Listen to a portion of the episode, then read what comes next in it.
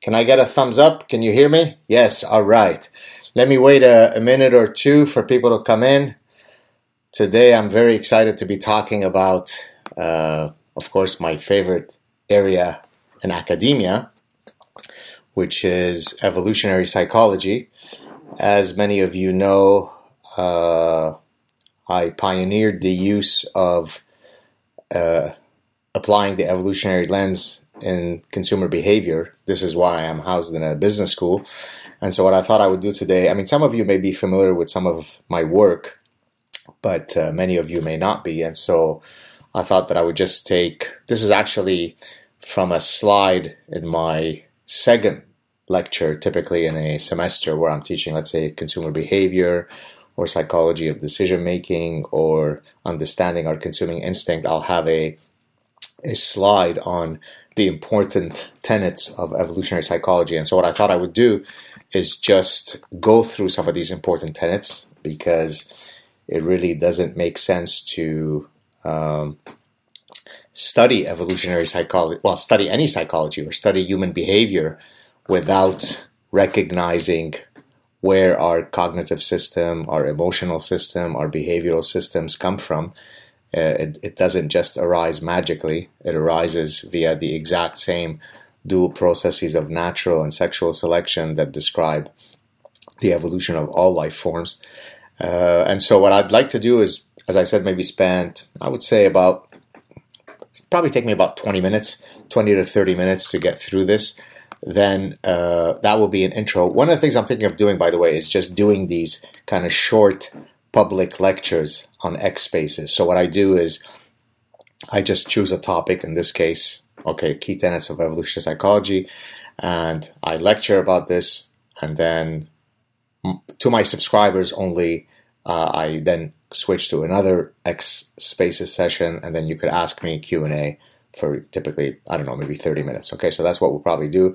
Uh, again, the the cost of the subscription. Forgive me for uh, uh, diminishing the purity of purity of the learning process, but it's akin to buying a latte or an, or you know a, a coffee, and so hopefully it's worth your while. I try to put up all sorts of exclusive content, book recommendation, article recommendations. As I said, exclusive Q and A period with my subscribers. Although about fifty percent of the fees that I or the the subscriptions that I levy end up going uh, to various fees. I think 35% goes to Apple, which is insane. So if I make $100 a month, $50 goes away. But in any case, let's start with uh, what evolutionary psychology is. I see that there's a request, but I'm not, as I said, I'm not taking any, it's a, it's a one-way lecture. And then if you do have requests to, to speak to me or to ask questions, then we can do so uh, in the subscriber only space. All right, so what is evolutionary psychology? well, before I maybe explain what evolutionary psychology is, let me explain some of the other disciplines in psychology. Uh, although evolutionary psychology is really not a discipline, rather, it is the framework that should be used to explain all other areas of psychology. So, if you wanted to study perceptual psychology, or motivational psychology, or cultural psychology, or clinical psychology, or developmental psychology, or social psychology, each of those areas has to be informed via the evolutionary lens. Because again as i said your your motivational system or your perceptual system uh, or your decision making abilities don't just arise out of magic. They arise out of the exact same evolutionary processes that explains uh, everything else in life. All right so what is evolutionary psychology? Before i do that uh, let me maybe briefly discuss what are some of the precursors. I, am I'm going to use the acronym EP for evolutionary psychology. So when you hear me say EP, please remember it's evolutionary psychology. So what are some of the what are some of the disciplines that are precursors to EP? Uh, some of you may know that I held a and you'll see in a second why I'm saying this. Some of you may know that I held a university wide chaired professorship for 10 years. The chair was called evolutionary behavioral sciences and Darwinian consumption. The Darwinian consumption part just means applying evolutionary psychology to consumer behavior. uh, the evolutionary behavioral sciences part is what I want to talk about next, which is basically there's a whole bunch of different ways by which we can apply the evolutionary lens to study human behavior. And some of these lenses are serve as precursors to EP. So, for example, we have ethology. So, ethology is a field that uh, actually the, the pioneers of uh, ethology won the Nobel Prize, I think it was in 1973. It's basically studying the evolutionary roots of the instincts of animal behavior. So when it's just animal behavior, you call it ethology.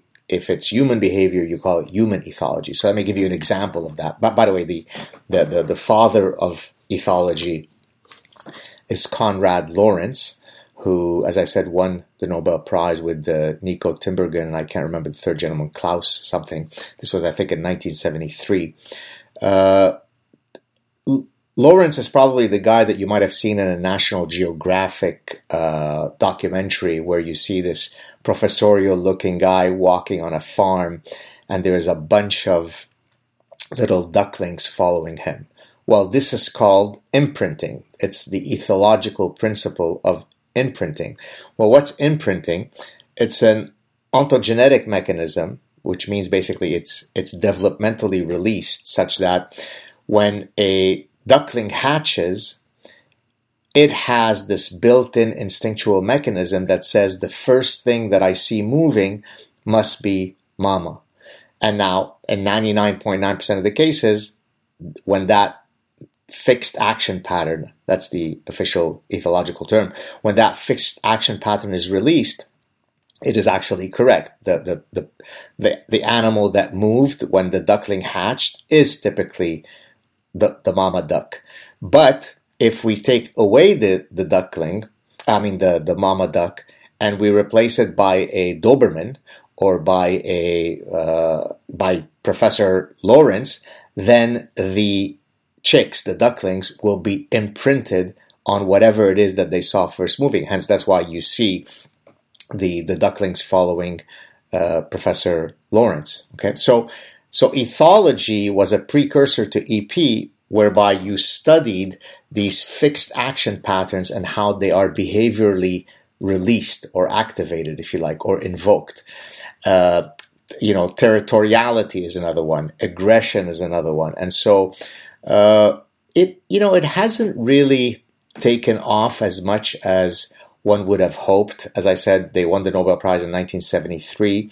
So there are some studies that I cite in my first book, The, the Evolutionary Basis of Consumption, where people have applied the ethological approach uh, within the context of human behavior. Uh, but at the very least, I want to give you a sense of uh, these various uh, disciplines that constitute the evolutionary behavioral sciences. So one is ethology, remember that.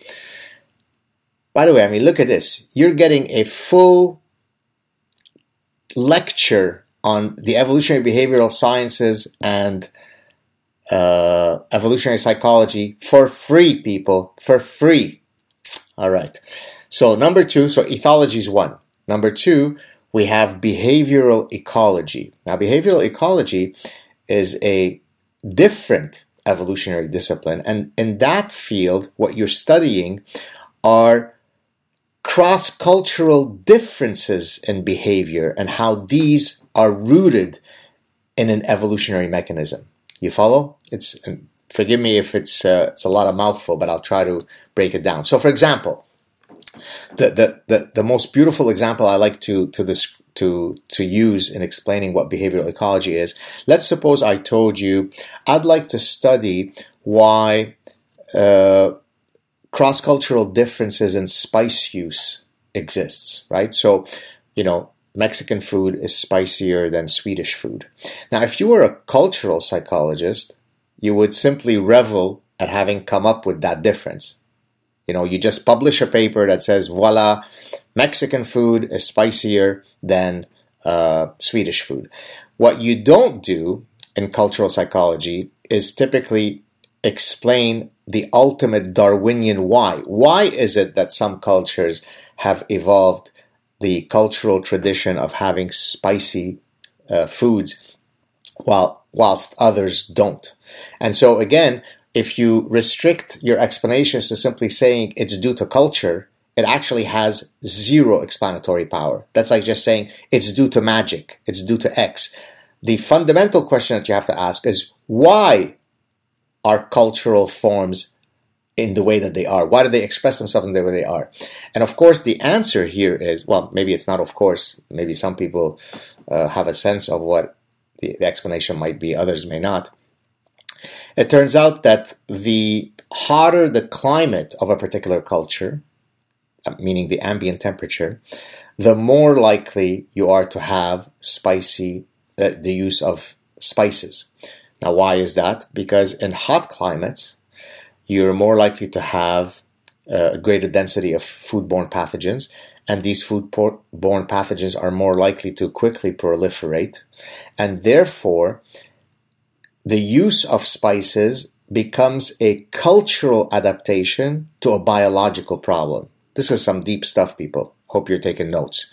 Okay, so basically, to simply say that something is due to culture, culture A does it this way and culture B does it that way, explains absolutely nothing. But here you come with a beautifully elegant explanation, which basically says, I can explain to you the distribution of spices across global cuisines using the explanation of what's called the antimicrobial hypothesis.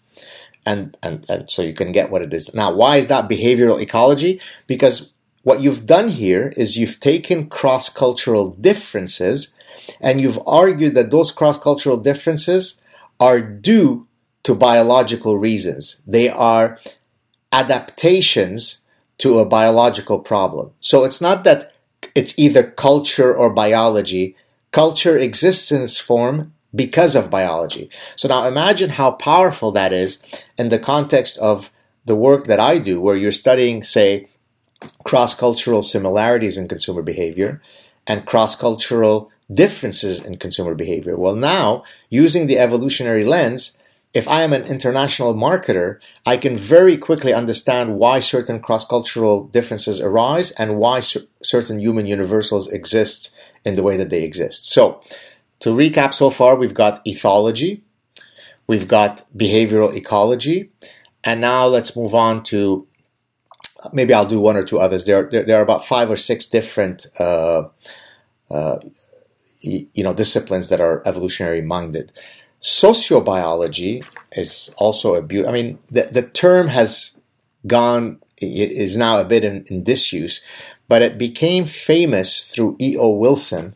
E.O. Wilson is the Harvard entomologist who recently passed away. By the way, I'm currently reading his autobiography, which I highly, highly recommend. I'm almost finished with it. It's called Naturalist by E.O. Wilson. Uh, one of the, my great regrets, certainly since starting my uh, show, The Saad Truth, is that I wasn't able to, you know, I, would never invited him on the show, but I'd always, you know, you sometimes think that these intellectual giants are somehow immortal. Well, their ideas are immortal, but their physical bodies are not. And so, regrettably, he passed away before I got the chance to invite him on the show uh, I got a chance to not meet him, but listen to him give a plenary address at the American Psychological Association meetings uh, many years ago, and he just had such a genteel, scholarly way about him, like a truly classy gentleman scholar.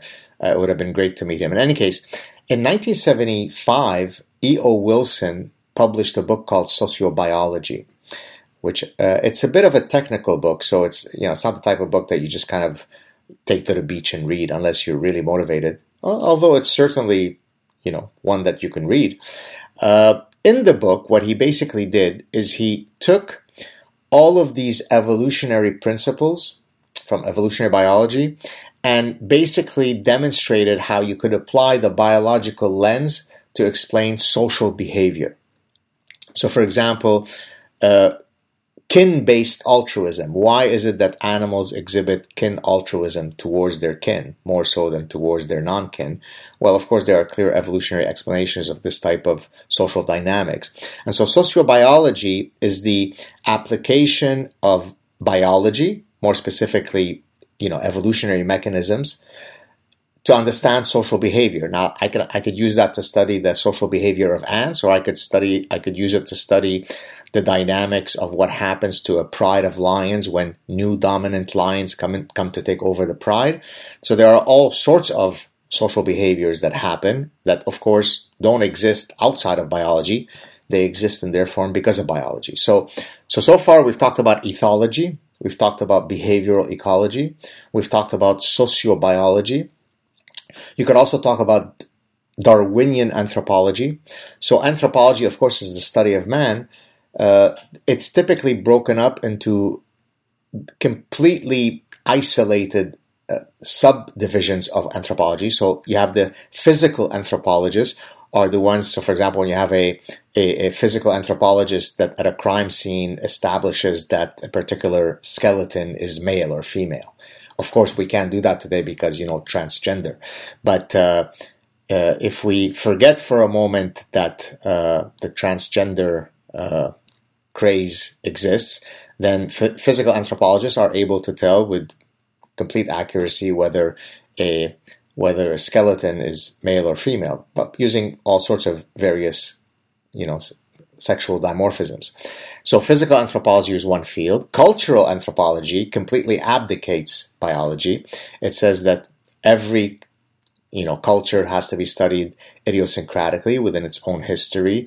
There are no human universals. So, cultural relativism, which is an idea pathogen that I discuss in the parasitic mind, exactly stems from the cultural anthropologists. Uh, the the grand guru of cultural anthropology would have been Franz Boas, and then he trained a whole uh, line of descendants of uh, future cultural anthropologists, most famously Margaret Mead.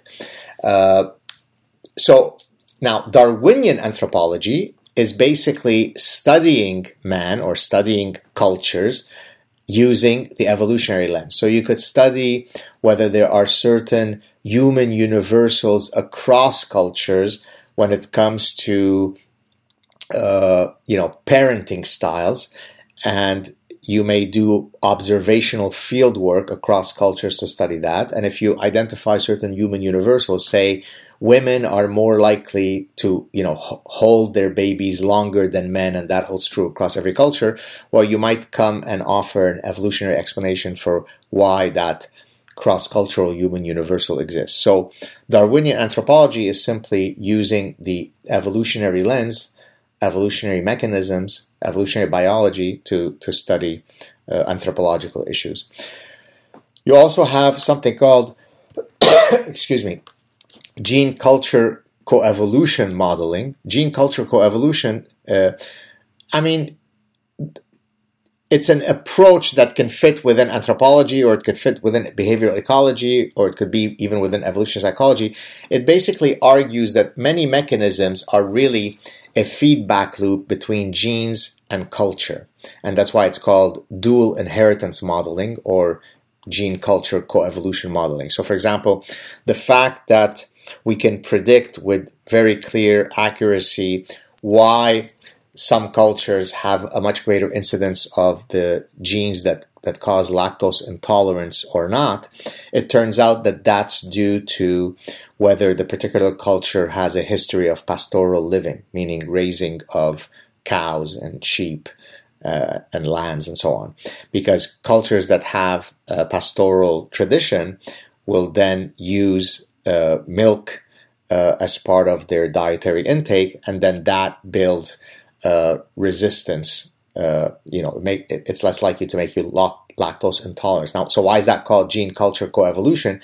Because you have a feedback between the cultural tradition ser- serves as the mechanism by which there are selection pressures within the environment for certain traits to be adaptive or not. And so something like the gene that synthesizes lactose or not it doesn't take many generations for it to be selected. And so gene culture coevolution modeling is exactly that approach. It basically says that there is this, this constant feedback loop between genes and culture. And, and, and to understand that mechanism, you're using certain evolutionary principles. And finally, the last one that I will mention before I move on to the key tenets of EP is uh, memetic theory. Now, meme, the, the term meme is now something that is very uh, well known You know, you talk about an internet meme, but the term meme was originally popularized by Richard Dawkins, the uh, zoologist uh, and uh, popularizer of well evolutionary thinking uh, to the masses. Uh, he's still alive. I still wish to hopefully convince him to come on my show haven't been able to. I reached out to him on a couple of occasions, but we never connected. I mean, I he follows me on on Twitter, and I follow him, or on X rather, I should say now.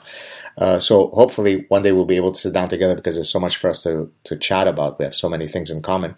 Uh, although he may be a bit more, and I I, I don't think I'm being unfair. He may be.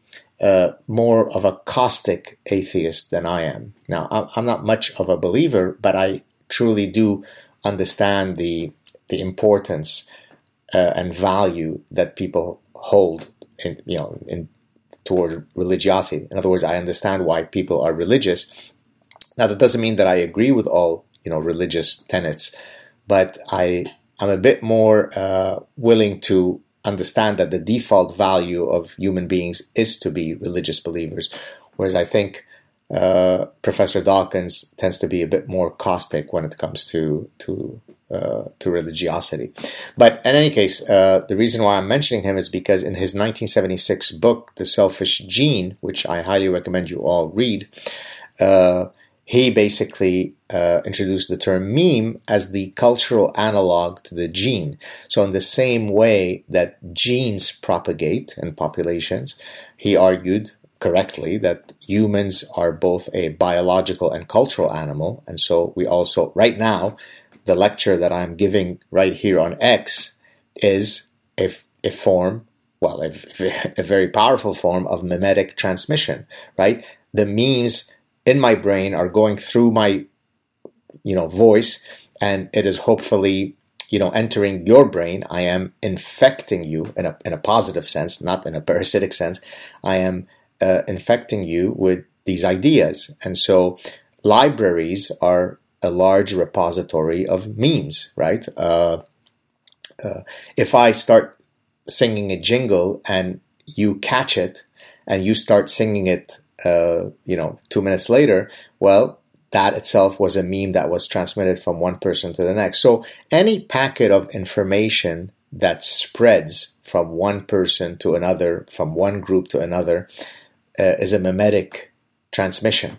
And so, one of the things that you could do in an evolutionary sense is study, you know, how memes uh, go viral.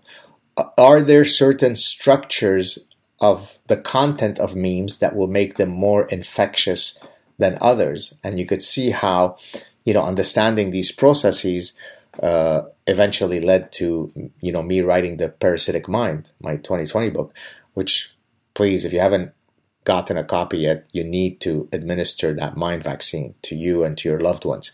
Uh, but I should mention, I'm just digressing for a second. Uh, my neuroparasitological model in, in the parasitic mind is distinct from memes because memes can be positive memes, they can be neutral memes, or they can be negative memes. But the, the, the framework of parasitic idea pathogens is a unique reality because a parasitic means it's, it's taking the host parasite mechanism and it's basically saying that to the detriment of the host, the parasite is altering its behavior to suit its reproductive interests. So it's not the same as memetic transference. But in any case, um, this is just a technical point. So to summarize, before I now get finally to the uh, the main, you know, the explaining what the key tenets of evolutionary psychology are,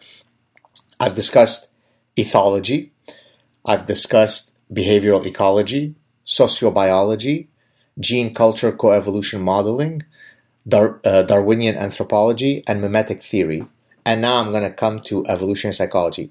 In their totality, all of these disciplines constitute the evolutionary behavioral sciences. So this is why my chaired professorship is was in the evolutionary behavioral sciences because I don't frankly care which approach I use. My research is almost always informed you know, by the evolutionary lens, and then I can use that uh, lens to study a wide range of things, right? I've studied things in psychiatry and, you know, right? So I've studied the Munchausen syndrome by proxy and suicide and obsessive compulsive disorder and things that are bread and butter marketing, you know, gift giving behavior and, uh, the framing effect. Some of you may know it. This is the Kahneman and Tversky stuff. I've looked at that from an evolutionary perspective. Mate search, uh, all sorts of things I've studied. I've looked at how the menstrual cycle affects women's behavior. I've looked at how conspicuous consumption affects men's testosterone levels. So my research areas are very, very broad, but they're typically all under the rubric of some application of an evolutionary mechanism. Hence, that's why uh, you know people refer to me as either as an evolutionary psychologist or evolutionary consumer psychologist or evolutionary behavioral scientist. Okay, so now we come to the the, the, the last remaining part of today's lecture, and I hope that you're enjoying it. Maybe I can get a couple of thumbs up just to get a sense that uh, you're hopefully enjoying this and, and learning. Where are the thumbs up? Where is the where is the happiness? I'm not seeing it. Where is it? Give me a thumbs up. Give me something. Oh boy, there's a lot of people here. I wish I don't know if there's a way to know how many people are are in the in the session. In any case, oh, I see a person with a Ukraine flag with a thumbs up. Okay, thank you. Uh, I've got another person who just gave 100%. Okay, thank you very much. Okay, so now I'd like to talk about what evolutionary psychology is. Okay, this is the the punchline. So you ready? Focus because one of the things that I despise the most in my public engagement is when people start saying, I don't expect the people that are here listening, but you know, some random guy living in mom's basement. Oh, evolutionary psychology, that's just quack science. That's pseudoscience. You know, you guys just sit with a cognac and a cigar and you just make up stories. I mean, literally nothing could be further from the truth. Okay? But in any case, uh, I'll leave that for another lecture. what is evolutionary psychology? Okay. So, number one, evolutionary psychology purports that the mind is a product of natural and sexual selection that was shaped during the EEA, the environment of evolutionary adaptiveness, basically the Pleistocene era, from somewhere from 10,000 years ago to about almost 2 million years ago, 1.8 million years ago. So, in the same way that evolution has resulted in us having opposable thumbs, in the same way that evolution uh, gives us a different respiratory system than that of fish, right? Everything is due to evolution. Well, surely it can't be that the most important organ in your body that defines your personhood, which is your mind, your brain, that that somehow exists outside of evolution. But it may or may not surprise you to know that 99.9% of social scientists still hang on to the idea that, well, to the extent that evolution operates, it stops at the neck. So sure, Professor Saad, evolution explains opposable thumbs, but what kind of quack scientist are you that you think that uh, the human mind is shaped by evolution? Well, of course it's shaped by evolution. What, what do you, how else do you think it came to be? Right? You, you wouldn't, every single other species on Earth, I mean, literally, every single other species on Earth is never studied without an evolutionary lens, without understanding the biological heritage of that species. But somehow there is this unique species, species called Homo sapiens that exists in a magical plane outside of evolutionary theory. Of course, that's nonsense, right?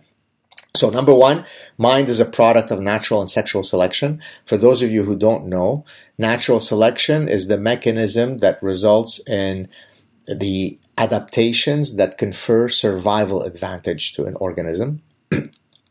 Whereas sexual selection is the evolutionary mechanism that results in adaptations that confer a reproductive advantage, right? Because remember, life is a two step process.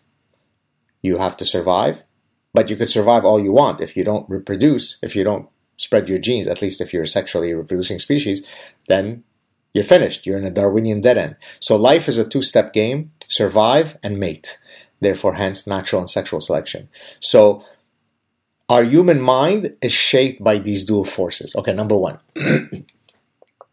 Number two, very, very important, evolutionary psychologists recognize that the human mind is made up of two sets of computational systems.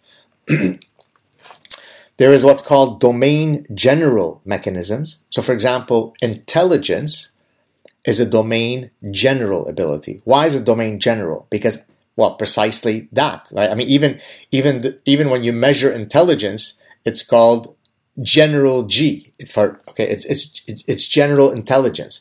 Why? Because I can use my intelligence to do well in my job, to be funny at a party, to do well on a calculus exam. So it is a transferable cognitive ability across many domains. Okay. And nearly all of psychology simply focuses on domain general mechanisms. Now, it's not that that's wrong, it's that it's only part of the story. So, our human mind is made up of an amalgamation of domain general mechanisms, but now here comes the evolutionary part, but domain specific mechanisms. Now, what do we mean by domain specific? It means that we've evolved computational systems that have uniquely evolved to solve very specific evolutionary problems. Find mate, retain mate, avoid uh, poisonous, you know, uh, contaminated food, avoid predators, build coalitions and friendships, invest in kin. Each of these recurring evolutionarily important problems would have resulted in selection pressures, evolutionary pressures, for the human mind to evolve targeted mechanisms. This is very, very, god damn, I can't believe you're getting all this for free. I better see an incredible growth of subscription. This shouldn't be, this should be like a thousand dollars for this session. In any case, that's one of the beautiful things about the democratization of knowledge, and that is that we can now just sit and speak to each other, uh, completely separated by thousands of miles. It's it's such a beautiful thing. In any case, so what's an example of a domain-specific mechanism? Well, let's suppose you want to make the argument that human beings have evolved a preference for facially symmetric well, for, for, for facial symmetry. In other words, we find uh, attractive a person who's symmetric. And by the way, that is a human universal. Now, if I want to demonstrate to you that that is a adaptation, by the way, that speaks to another tenet of evolutionary psychology, which is that the human mind is not tabula rasa right? Social scientists typically think that we are born with empty slates, and it is only socialization that then fills our otherwise empty minds, or in Latin, tabula rasa, tabula rasa, empty, empty plate. That's nonsense, right? There are biological imperatives that are completely there, hardwired when we come to the world. Now, how would I establish that? How would I establish that that the preference for facial symmetry is innate? Well, here I would turn to developmental psychology.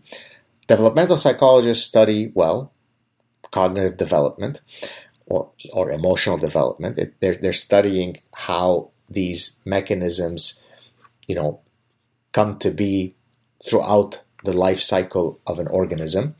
Well, I could take children or infants who are too young to be socialized. In other words, by definition, they could not have been socialized. And I could show you that they already exhibit an innate preference for facially symmetric individuals at a stage prior to them having been had the possibility of being socialized. By definition, I'm ruling out the socialization explanation. So that's a very, very powerful way to demonstrate how certain mechanisms are innate okay, are instinctual, so to, to use the term of human ethology. So, domain specific mechanisms are those that have specifically evolved to solve a recurring evolutionary problem. And so, my mind and yours is an amalgamation of both domain general mechanisms and domain specific mechanisms. And if you'd like to remember this distinction, I always tell my students when they're all panicking about the exams, one of the best ways to remember this distinction between domain general and domain specific is to think about a Swiss Army knife. I, I, I wish I was taking questions now to, to, to see if anybody can, can guess why I'm using the Swiss Army knife metaphor. Well, the Swiss Army knife is made up of different blades, correct? Each of these blades solves a particular function that is non transferable to other functions, right? So when you open up the the cork blade, you know, the one that for you to pop the cork from the wine bottle, I can't use that blade to cut butter. It it could only be used for that singular function and it is non-transferable and therefore it is you know function specific or domain specific. So one of the things that evolutionary psychologists have done is they've tried to uncover what are some of these domain specific modules and then demonstrate how they are actually cognitive or emotional or behavioral adaptations. Okay, so that's a very, very powerful distinction from non evolutionary psychology and, and what evolutionary psychologists do. And then finally, the last uh, important tenet and then I will uh, call it quits. But but please post comments at the at the bottom, you know, in the uh, whatever in the in the comments section of the general X Spaces session. The last distinction or tenet of evolutionary psychology, arguably the most epistemologically mind blowing distinction, is the distinction between proximate explanations and ultimate explanations. Okay? This is really truly important. I mean, I mean, literally, if you only learned this, you would be unbelievably more better equipped in understanding the, the natural world. Much of science operates at the proximate level. What does that mean? Proximate explanations explain the how and the what of a phenomenon. Okay? And much of science operates at the proximate level, and that's perfectly fine. It's the mechanistic explanation of a phenomenon. How does diabetes occur? What are some factors that increase the likelihood of you getting diabetes? So notice how I use the words how and what. Okay? So that's fine. Most Nobel prizes have that have ever been won have been won for explorations at the proximate level. That's perfectly fine. But now comes the big kicker. Evolutionary theory and evolutionary psychology recognize that there is a completely separate epistemological level to scientific explanations, and that's called ultimate explanations. Ultimate explanations, ultimate doesn't mean superior, you know, it's the ultimate, it's better.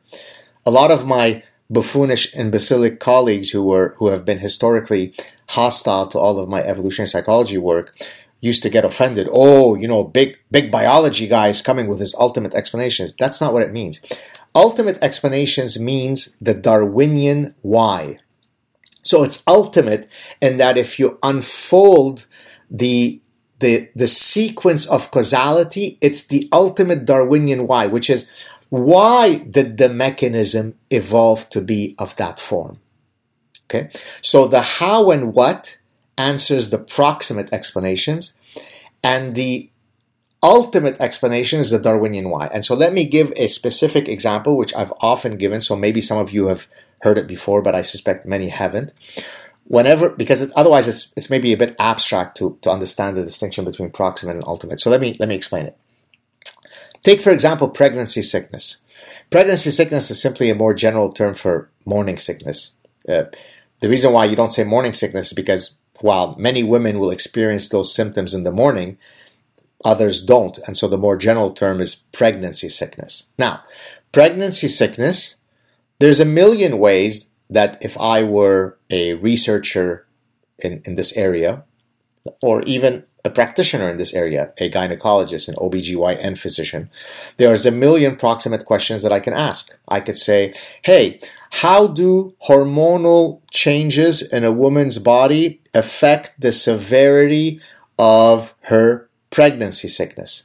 Right? So you see how I said how. How is a proximate question.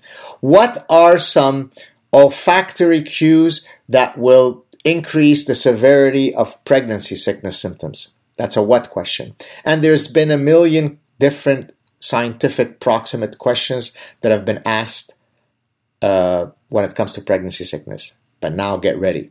I'm about to blow your minds. You ready? You're sitting. You're sitting. You're sitting seated or sitting down. The ultimate explanation for pregnancy sickness is to try to understand the Darwinian why. Why did this mechanism evolve? And the the person who really, I mean, she's not the only one, but she's one of the best known uh, evolutionists to study the evolutionary roots of pregnancy sickness. Her name is Margaret Profet, uh, and there's a whole story about her. She just disappeared off the face of the earth. There's a just enter her name, uh, Margaret Profet, P R O F E T. Incredible scholar. She was an independent scholar. She wasn't affiliated to any school. I don't even think she uh, when she came up with some of her brilliant theories, she didn't have a PhD, if I remember correctly. In any case, the ultimate Darwinian explanation for why pregnancy sickness is the following. Now, watch how gorgeous this is. Ultim- uh, pregnancy sickness happens during the first trimester of your gestation during a period called organogenesis. Organogenesis is when the organs are forming in utero. Okay, hence organogenesis, the, the, the start of organ formation. Well, you could literally set your clocks to organogenesis. We know exactly roughly when it's you know what when it's going to start in the first trimester and when it's going to end. So what how does that help us understand the Darwinian why? Well, the most dangerous thing to the to the fetus while its organs are forming in utero is if the mother is exposed to foodborne pathogens, specifically teratogens. Therefore, women, this is very much consumer behavior, women will be repelled from consuming certain foods that might otherwise have a high load of such pathogens, or they become uniquely attracted to other foods that serve as antimicrobial uh, insurance against ingestion of these. So, for example, you've all heard of the stereotypical uh, pregnant woman is desirous of pickles. Well, because pickling actually serves as an antimicrobial mechanism. So, uh, smoking food, salting food, using spices, pickling are all part of a panoply of uh, antimicrobial mechanisms that are that are used that are ingested to protect yourself. Now, let's suppose that all of these food preferences, whether I'm repelled by certain foods or uh, attracted to other foods, what would be the ultimate insurance policy to make sure that if I'm a pregnant woman that I protect my fetus during organogenesis, well, then I will throw up. So the feeling of, so the ultimate mechanism, you know, the final mechanism is, you know, if all else fails, throw up.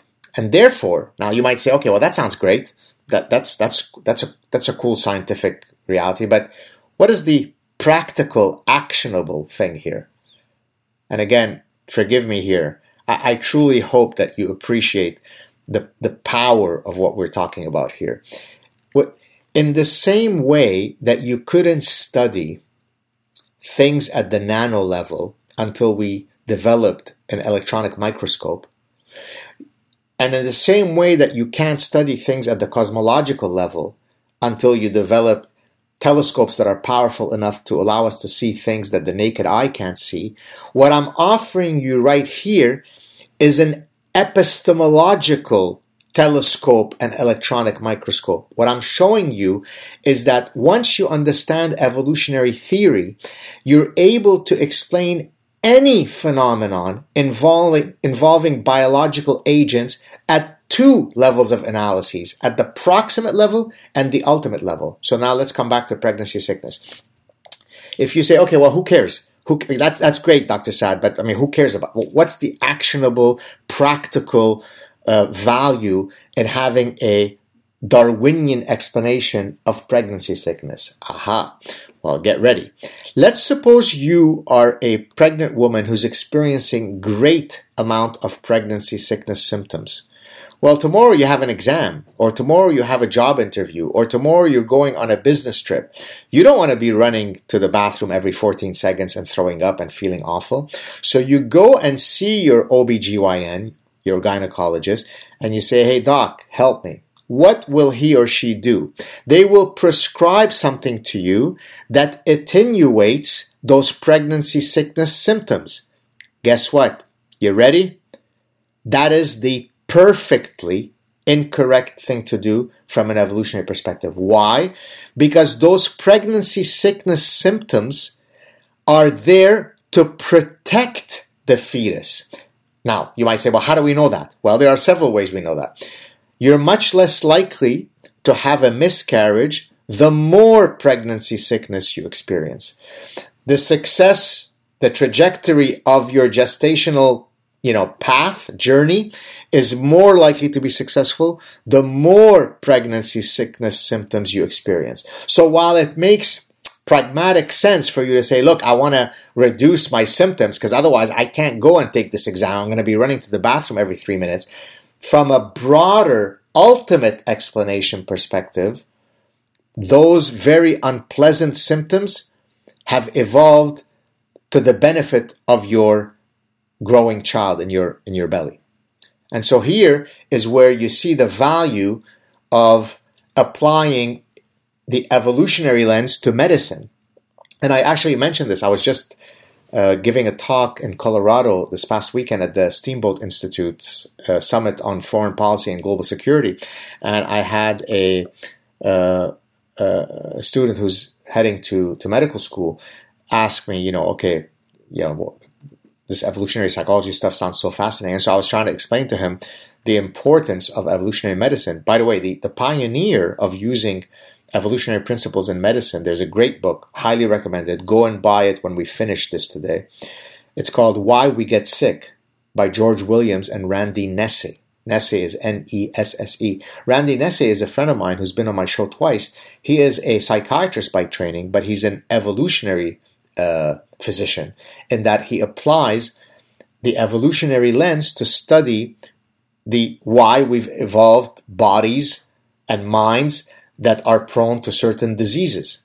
So understanding the ultimate causation of disease can result in completely different medical interventions than if you were restricted strictly to the proximate world. And so one of the things that Randy has been doing well, probably the, the primary thing that he's been doing in his career, other than you know publishing scientific papers, is to try to Darwinize the medical curriculum in medical schools. In other words, it makes no sense for future physicians to be trained without ever the word Darwin or biology, I mean evolutionary biology ever being mentioned. That makes you an incomplete physician. Now, that doesn't mean that you still can't be a great physician if you're restricted to proximate world, but you're certainly a more complete one if you know both proximate and ultimate. The same applies. So that's what have I done? I've done exactly the same thing that Randy does, but instead of trying to Darwinize the medical school, I'm trying to Darwinize the business school. You can't study economics or trading or employer behavior or employee behavior or consumer behavior without recognizing that all of these biological agents are shaped by evolutionary forces.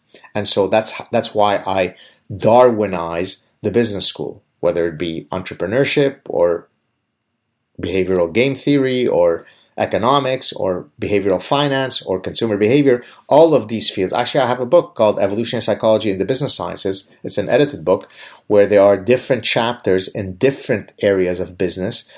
Uh, and where you demonstrate how you would apply the evolutionary lens in those fields. How would you apply the evolutionary lens in retail design? Well, there is a way to do so. Okay. So to summarize, the key tenets of evolutionary psychology: the mind is a product of natural and sexual selection.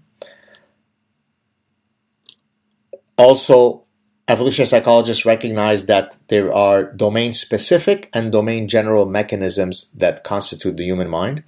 The mind is not an empty slate, it's not tabula rasa. And of course, evolutionary psychology recognizes the epistemological distinction between proximate and ultimate explanations. So there you have it. That's, uh, I mean, I was hoping to only go 20 to 30 minutes, but of course I never stay true to to do. I always end up speaking much longer. Went for almost 50 minutes. Uh, it would be fantastic. I'm truly trying to build a community of people. I mean, a dream would be that I'm giving these lectures and there are you know 10,000 people signing up. You know, and it's not it's not just because of the money of the subscription. It's because you know you can't believe some of the conversations we end up we end up having. Uh, now right now I've got, you know, a couple of hundred subscribers, but imagine if I could get thousands of subscribers. Imagine if we could live in a world where, you know, every single day I wake up and I prepare a lecture, which I then, you know, profess to, you know, 10,000 people and then a thousand people are coming for a Q&A period.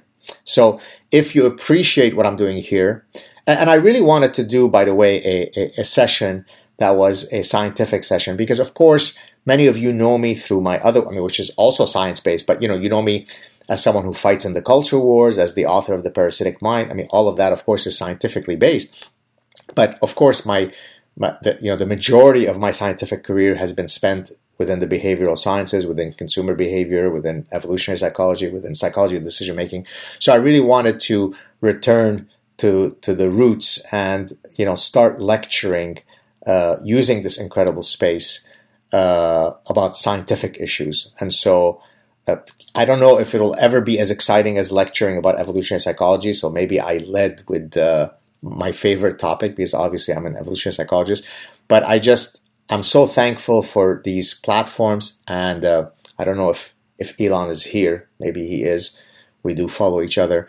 I, I can't tell you how thankful I am that someone like Elon Musk exists. I, I said it when, when, when he originally bought Twitter, that of all of the great things that he has achieved, and you know he's achieved more than a, a thousand people put together will ever achieve through all of his entrepreneurial uh, uh, active and innovations and so on, none are going to historically be as important as him having defended freedom of speech, right? Because uh, listen, uh, many of my scientific papers would get desk rejected at journals because people, the editor did not like evolutionary psychology.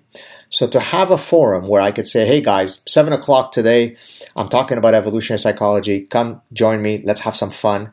Uh, yes, we can originally uh, thank Jack Dorsey being the the uh, the founder of Twitter, but boy, do we all owe uh, a lot to Elon Musk. So, Elon, if you're listening or if you will listen, hats off to you. Thank you so much. You will go down in history as unbelievably important, if if for no other reason than the fact that uh, you're providing for many of our free thinkers a platform to to do exactly what we're doing here. So, guys, thank you so much. This has been fantastic. I will now be closing this session heading off to a Q&A. I'm hoping to only keep it to half an hour because otherwise my wife will divorce me uh, and my children also need to spend some time with their gorgeous father. Uh, so I'm going to close this one and then open up another session but it will be reserved for only the subscribers. And there, what I do is I just take questions. So if someone wants to ask, hey, tell me more about proximate ultimate, tell me how we could apply evolutionary psychology in the whatever, in uh, psychiatry, whatever it is that today we've talked about. But please, if you do end up subscribing and join me there, restrict your questions to today's topic key tenets of evolution psychology. Thank you all so much for coming. and uh, I will talk to you soon. I'm going to try to have these as often as possible. I'm currently on sabbatical, so on the one hand, it's it's good news in that I have more time because I'm not teaching, I'm not doing administration.